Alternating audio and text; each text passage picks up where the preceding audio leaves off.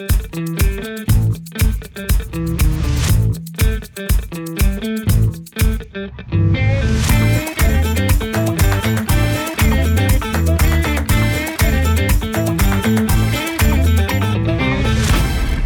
tervetuloa seitsemännen Leffagast-jakson pariin. Nyt kun on jakso numero 007, niin sitähän luulisi, että olisi James Bond-elokuva kyseessä, mutta ei, ei se niin yksinkertaista ole. Tänään meillä on 1980 julkaistu loistava musiikillinen komedia nimittäin The Blues Brothers, joten kasetti sisään. Tämän päivän tai tämän jakson elokuva on saanut 7,9 pistettä, eli siellä hyvän elokuvan rajoilla kyllä mennään, yli 7 menee komiasti toi pistemäärä. Genrenähän tässä on luonnollisesti komedia. Tämä on aika musiikillinen elokuva, en, en ehkä sanoisi mut, musikaaliksi, mutta sinne suuntaan aika paljon menee, että musiikki on vahvassa pääroolissa tässä elokuvassa, joka tekee tästä myöskin niin kuin aivan loistavan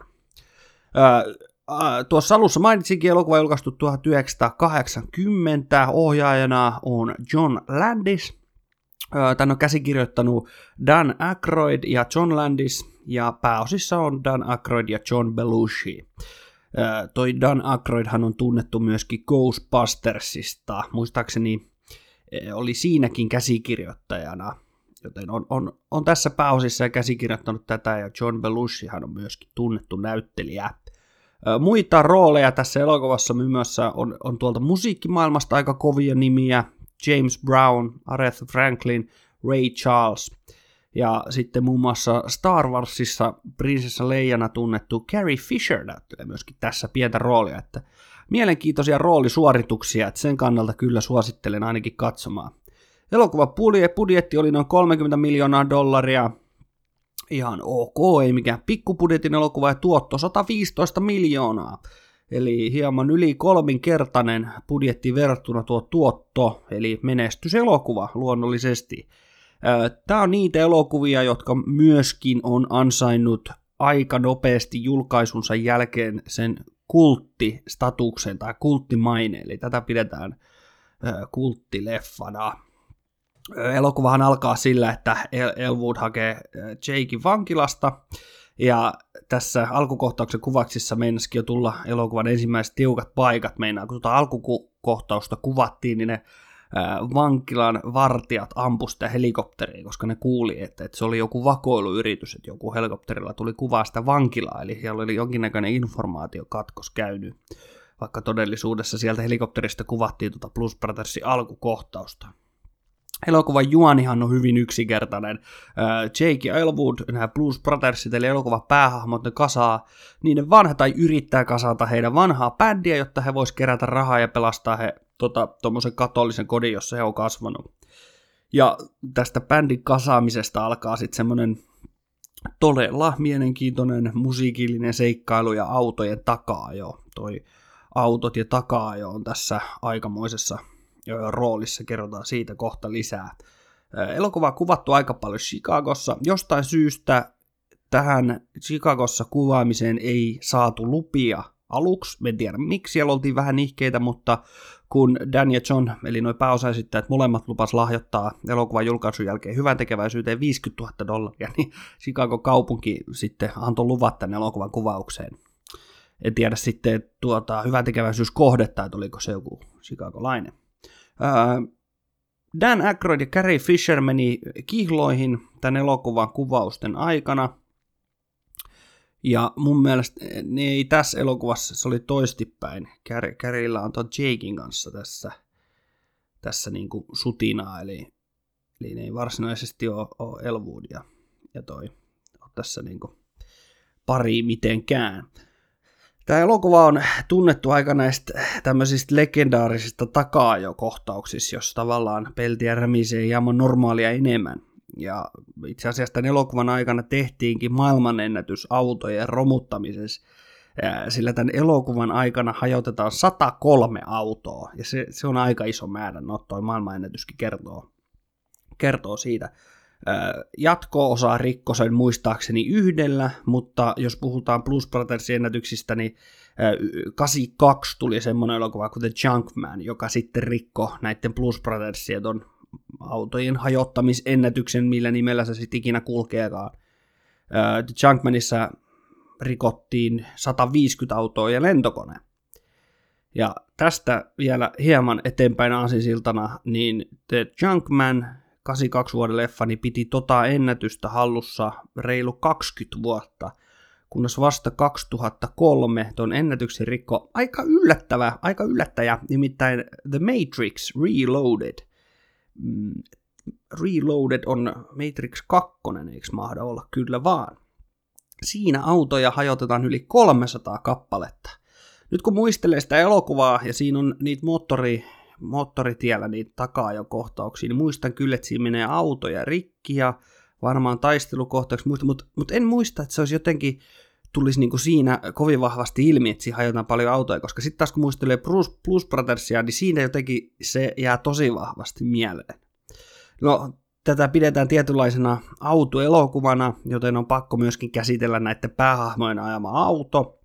Eli niin sanottuja Blues-veljesten äh, elokuvassa ajama autohan on legendaarinen 1974 vuoden Dodge Monaco, jota kutsutaan Bluesmobileiksi, niin kuin tässä elokuvassa.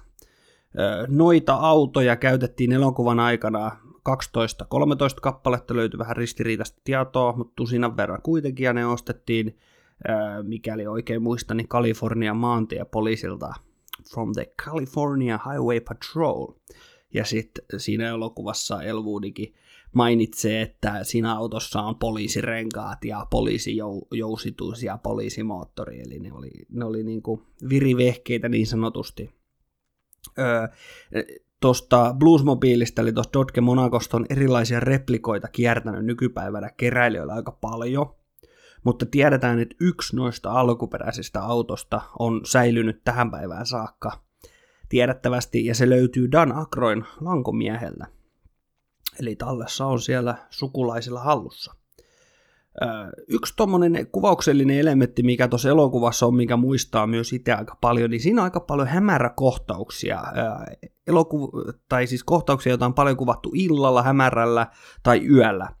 Ja itse asiassa tuohon liittyen niin Dan Aykroyd on sanonutkin, että elokuvan budjettiin kuulu kokaiini, jota annettiin näyttelijöille ja kuvausryhmälle, jotta ne pysy hereillä noiden yökuvausten aikana. Tuon Dan, Dan Aykroydin mukaan niin eniten kokainista nautti John Belushi, joka koki, että kokkeli paransi hänen näyttelevistään. John Belushi tuohon aikaan myöskin luonnollisesti kärsi erittäin suurista huumeongelmista, ja Carrie Fisher hän yritti häntä huumeista saada vierotettua, mutta jos elokuvan niin sanotusti budjettiin ja sinne vakiokalustoon kuuluu kokaini, joka on näyttelijöitä varten ja kuvausryhmää varten sinne tuotu, niin ei varmaan helppo ole vierottua huumeista, joten aika erikoinen ensimmäinen leffa, mistä on tullut tommonen knoppi vastaan, että huumeet kuuluisi sinne. Tämä Jake ja Elwood Blues Brothers, niin kuin tuossa kansikuvassakin nähdään, ne on, ne on tyylille aika uskollisia bluesmiehiä. Molemmilla on elokuvassa musta puku, mustat hatut sekä mustat aurinkolasit. Ne on itse asiassa niin tyylille uskollisia että elokuvan aikana, että Elwood riisuu hattuunsa elokuvan aikana ainoastaan kolme kertaa, ja Jake nähdään elokuvassa ilman hattua ja aurinkolaseja ainoastaan kaksi kertaa. Elokuvan alkukohtauksessa, jos hän kun hän, siinä, jossa hän vapautuu vankilasta, ja toista kohtausta, niin sen saattekin sitten katsoa sieltä itse. Mutta se on, se on tavallaan, se on hienosti rakennettu siinä, että kun niillä on koko ajan aurinkolasit päässä Jakeilläkin, niin sitten kun se ottaa ne pois siinä yhdessä kohtauksessa, niin se on jotenkin tosi, se, siinä on jotenkin sellainen outo viba, tai se on jotenkin tosi niin kuin maaginen se kohtaus. Luonnollisesti niin kuin monet muutkin elokuvat, niin tämäkin on saanut myöskin jatko-osan. Valitettavasti vuonna 1998 julkaistu Blues Brothers 2000 oli aika paska elokuva. Se sai 4,9 pistettä, ja se on niin huono pistemäärä, että se ei riitä sinne niin kuin hyvien huonojen elokuvien kategoriaan, mutta ei myöskään niin kuin edes ok-elokuvien kategoriaan, joten me se skipataan ihan täysin. Ja sitä paitsi siinä ei ole edes John Belushia pääosissa, joten ei ansaitse enempää mainintoja. Mun mielestä tämä on äärimmäisen hyvä elokuva, koska tässä yhdistyy erittäin hyvin musiikki, komedia ja ne ikoniset vanhat 80-luvun taka kohtaukset. Ne on tosi isossa roolissa tässä elokuvassa ja ne on äärimmäisen viihdyttävää katsottavaa. Se, se on viety huolella överiksi tässä, koska kyseessä on komedia. Ja mun mielestä noiden kolmen musiikin ja sen komedian ja taka takia, niin tämä onkin ehdottomasti katsomisen arvoinen elokuva.